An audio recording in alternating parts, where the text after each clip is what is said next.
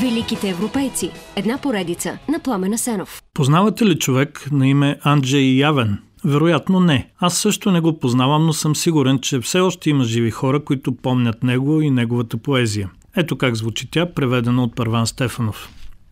Но това равновесие, дето самотно го отстояваш, едновременно ти изглежда твърде близо и твърде далече.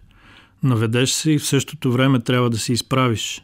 Детето е невнимателно, ще изтича, ще се препречи. И отново мълчание между сърцето, камъка и дървото. Всеки може да влезе в него. Там ще се съхрани. Щом не влезе, каквато и видимост да си създава в живота, той не участва в делата на земните дни. Това е поезия писана в ранните години на Анджей Явен, по времето, когато учи в Ягелонския университет в Краков. Истинското име на този поет, актьор, спортист, катерач и кардинал на католическата църква всъщност е Карл Войтила, по-късно известен на света и като папа Йоан Павел II. Абемус папам! Имаме папа. Деня е 16 октомври, годината 1978 когато тези думи прозвучават пред възторженото множество, събрало се на площад Свети Петър в Рим. За първи път от 455 години насам папата не е италянец, а чаровен, динамичен поляк, който завладява сърцата на милиони хора по света. Колкото и да са спорни някои от неговите идеи, решения и действия, вероятно скоро католическата църква няма отново да има толкова неподражаемо харизматичен водач. Този кавър на Над дъгата, прочутата песен от филма Магиосни като Тос, само че прекръстена на Ние те обичаме, много често припяват младежите по света, когато се срещат с Йоан Павел II. А тези срещи са легион. За 27 години той има 104 официални посещения в чужбина и 146 в Италия. Обявил е за блаженни 1338 души и е канонизирал 482 за светци. Участвал е в 1160 аудиенции в сряда и на тях се е срещнал общо с 17 милиона и 600 хиляди поклонници. На 7 октомври 1979 година папата посещава в Вашингтон студенти от Американския католически университет, които го посрещат шумно и сърдечно. Аз също ви обичам, може би дори аз ви обичам повече.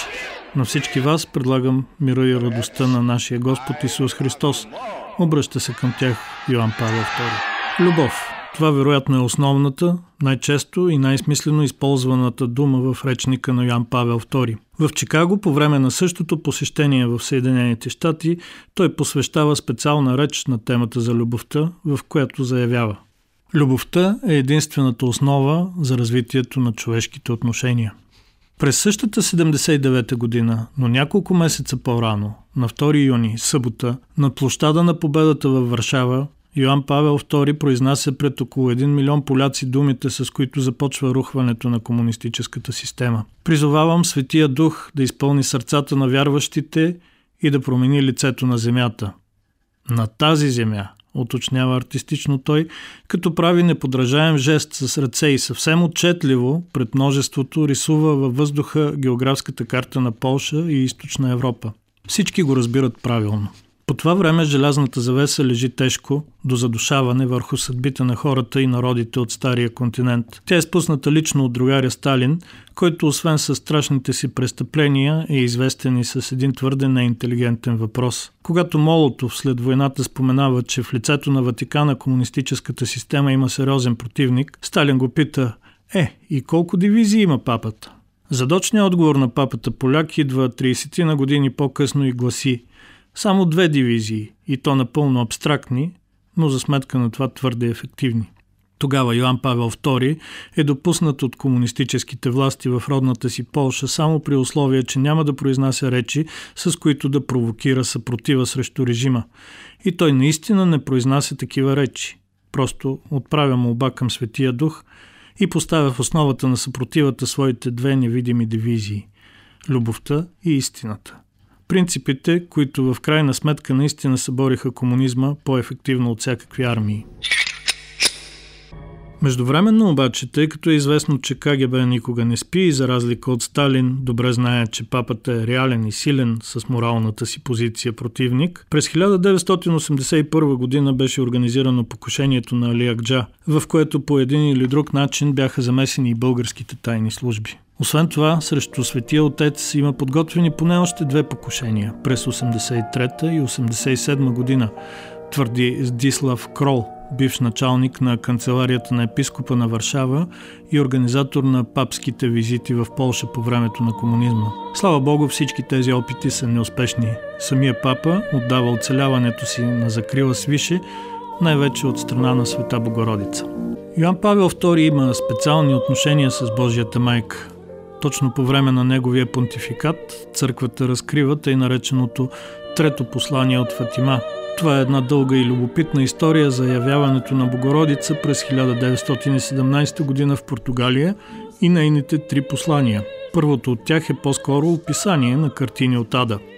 Второто е свързано с наближаващия край на Първата световна война, предсказание за втората, а също и за кървавата роля, която Русия ще играе в източна Европа. Третото послание гласи Видях град с руини и нови сгради и облечен в бял епископ, който пада мъртъв на земята, застрелян с оръжие от войник. Той има различни тълкования. Мнозина и до сега не вярват, че е истинско. Вижда им се твърде обикновенно или твърде неясно. Те очакват истинското послание да разкрие поне името на новия Месия или нещо още по-важно за човечеството.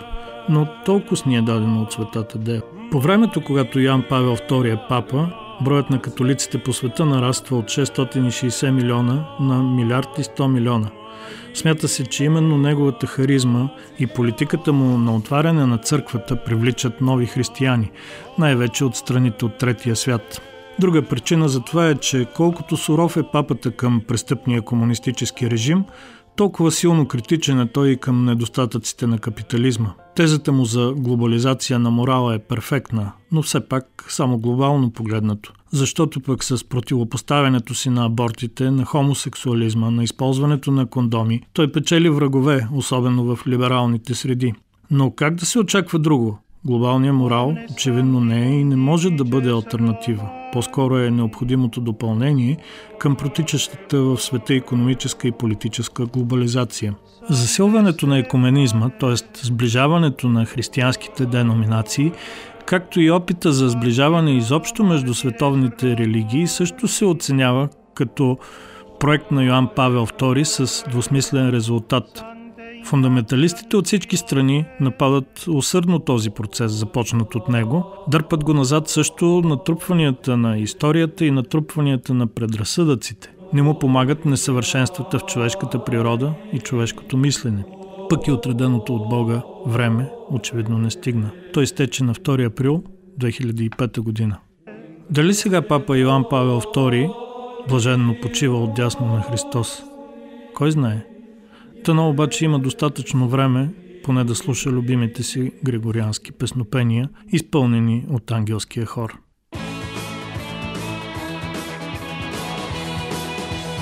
Великите европейци. Една поредица на Пламена Сенов.